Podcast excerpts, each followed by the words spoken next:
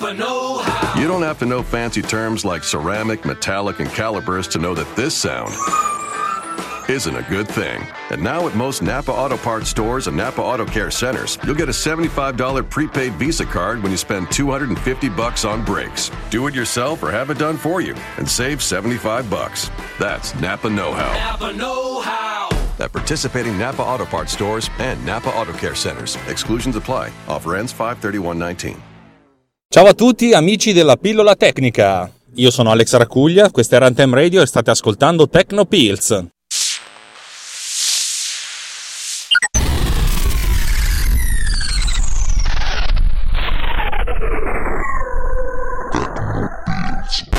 Oggi voglio parlarvi di- del mio solito flusso di coscienza digitale. Sono in ritardo.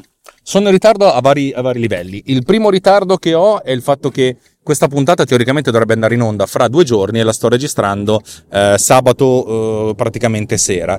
Perché? Perché ho avuto un sacco di cose da fare e non ho avuto risorse per mettermi lì a registrare. Anche perché quando faccio la post produzione di MDB Summer Radio, che come sapete la faccio in automobile, eh, non faccio in tempo a registrare. Sono rimasto indietro su un sacco di cose e devo dire la verità, non avevo tante idee di cosa raccontarvi.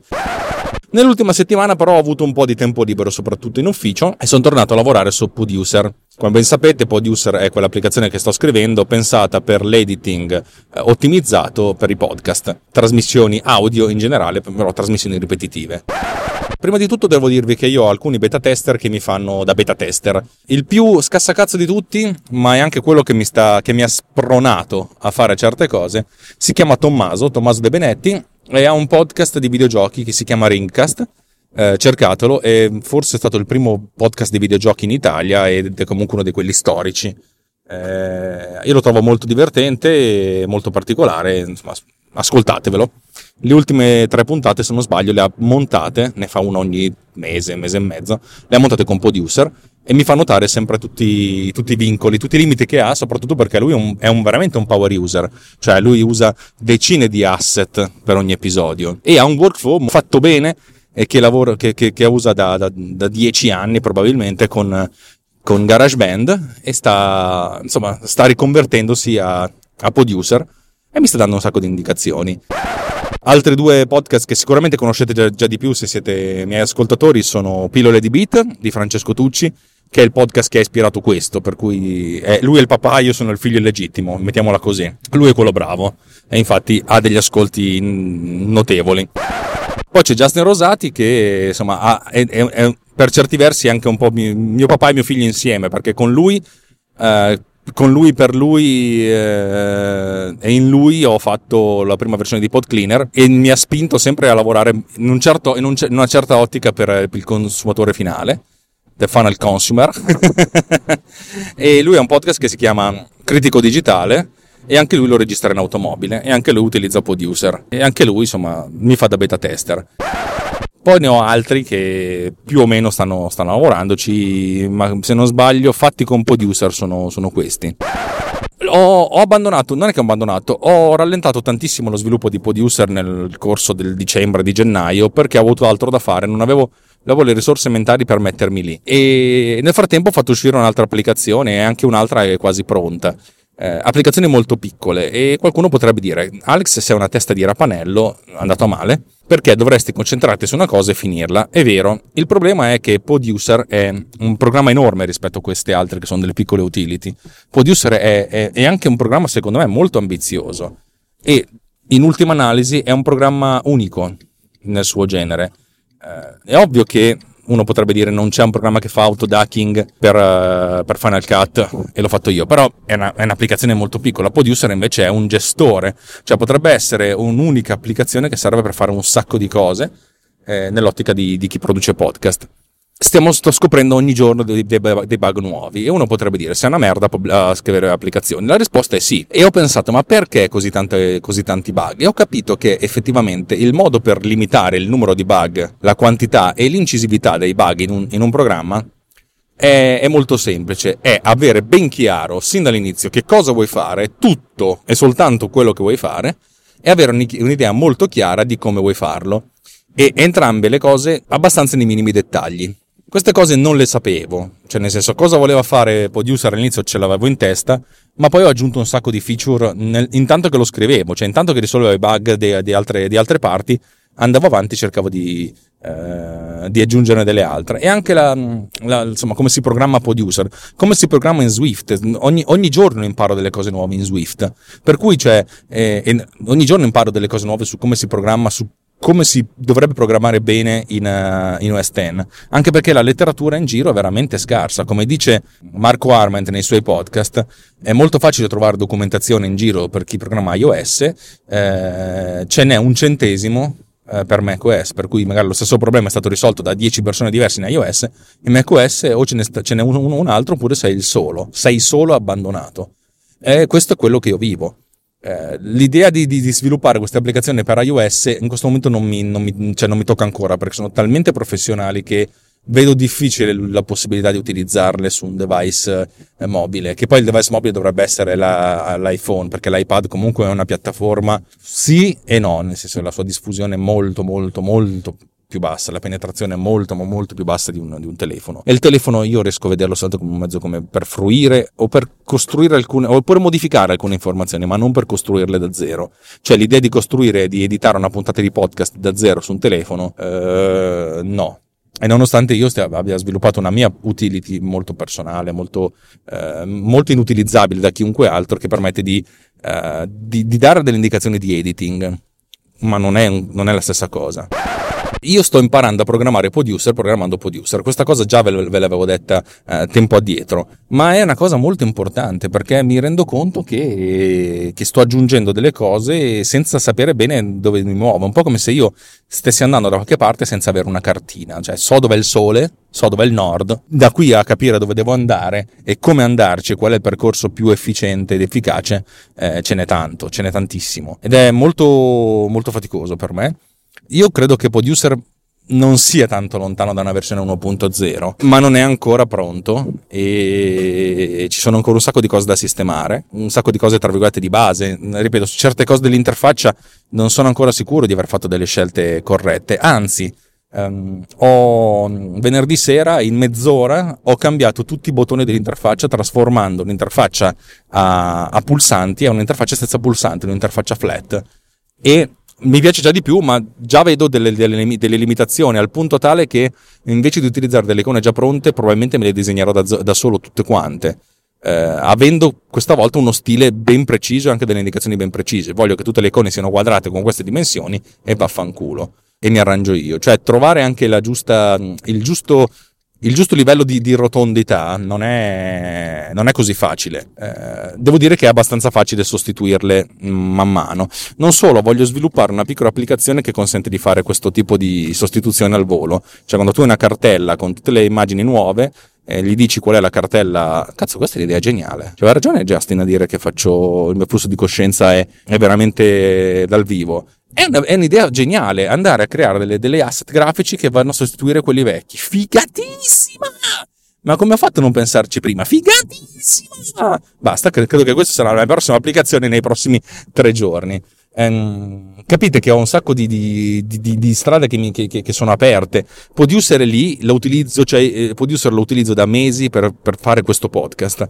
E io sono sempre più contento di come funziona. C'ha un sacco di funzionalità in più eh, sto per realizzare un nuovo video di, di presentazione che il, illustra tutte le feature che sono tantissime adesso, ma avevo tante tante tante, assolutamente molte di più di quelle che io mi sarei mai aspettato per una versione 1.0 e, e sarete, sarete, con me in questo, in questo viaggio. Un altro punto su cui vorrei soffermarmi è quello della dimensione dell'applicazione. Eh, stamattina ho proprio compilato l'ultima versione di Producer e l'applicazione occupa circa 212 megabyte compressi diventano 80. E proprio Francesco Tucci mi ha detto, cavoli, è tanta roba, t- tanta occupazione.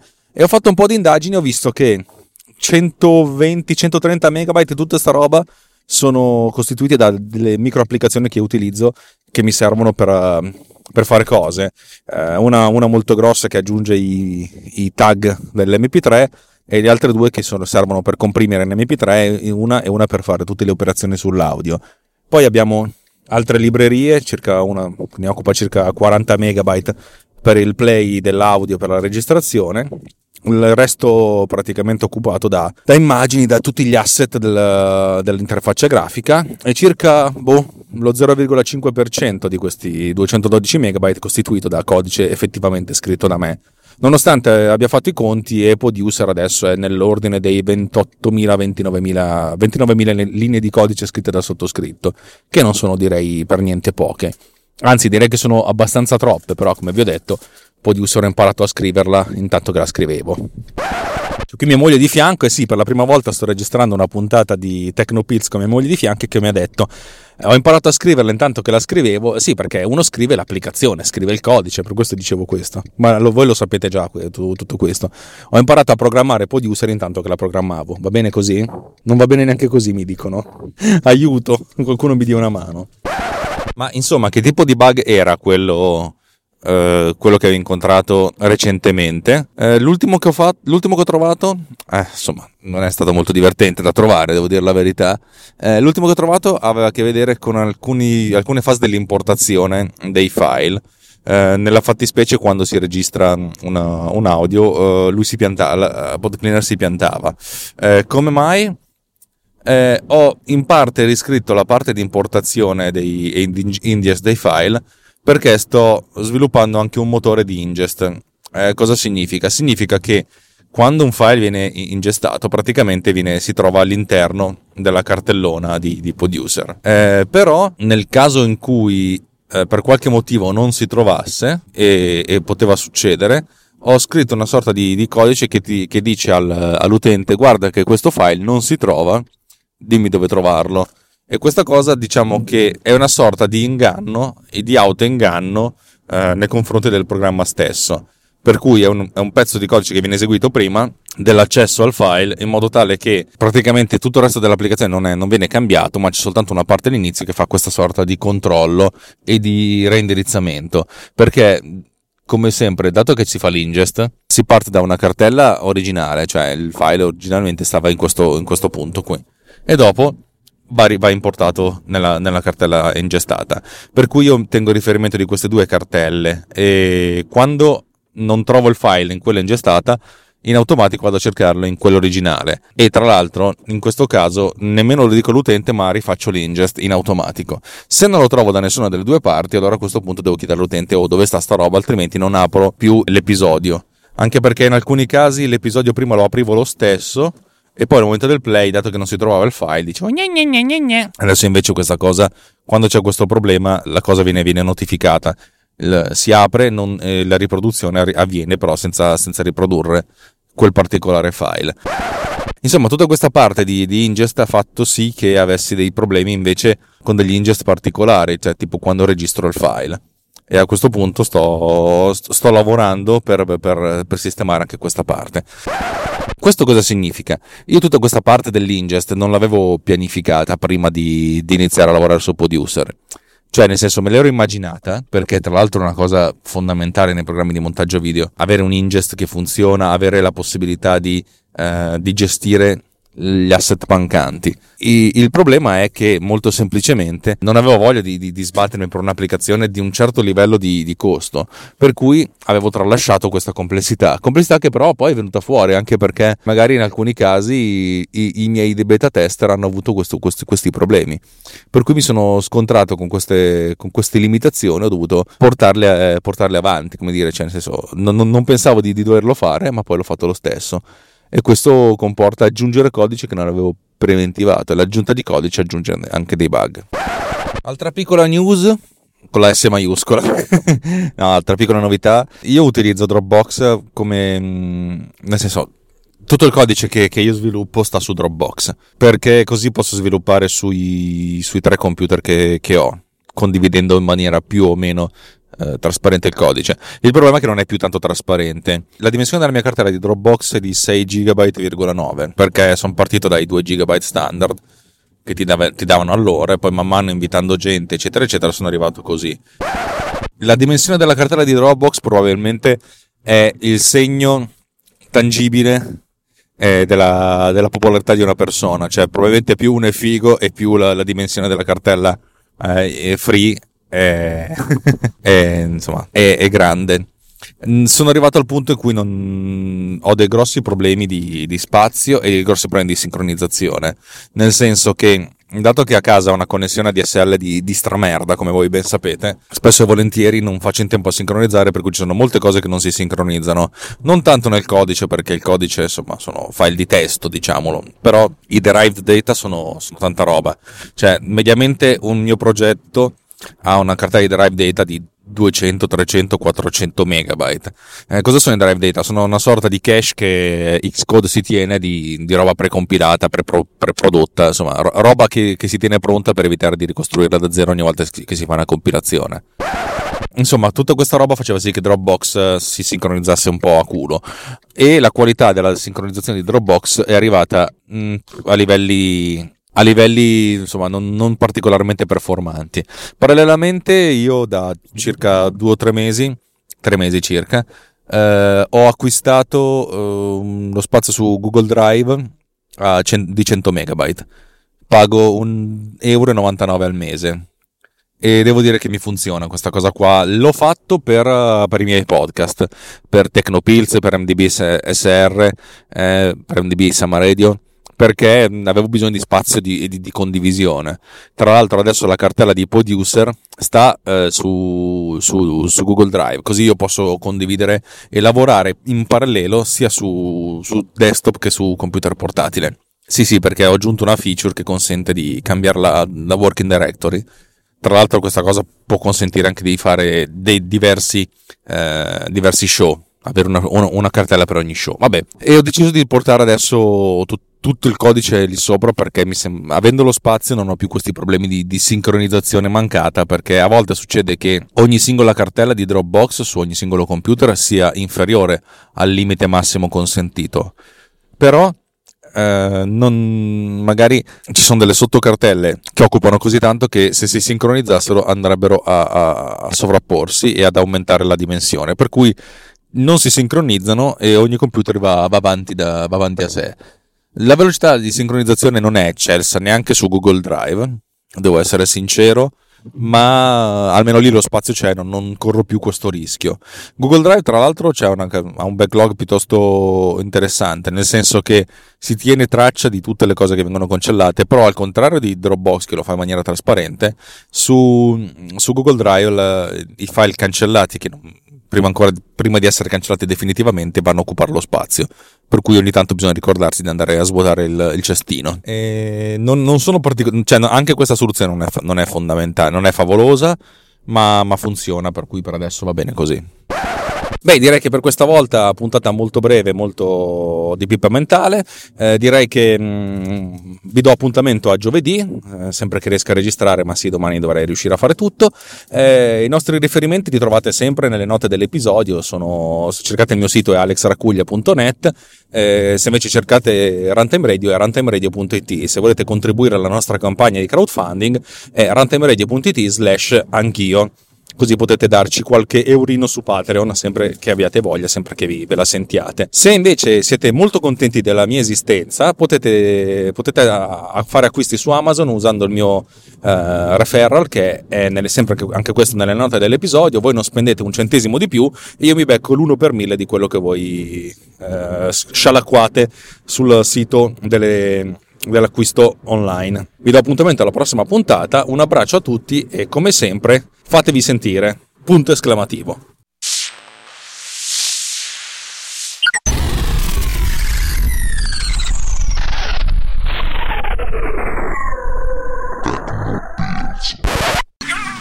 This episode has been produced with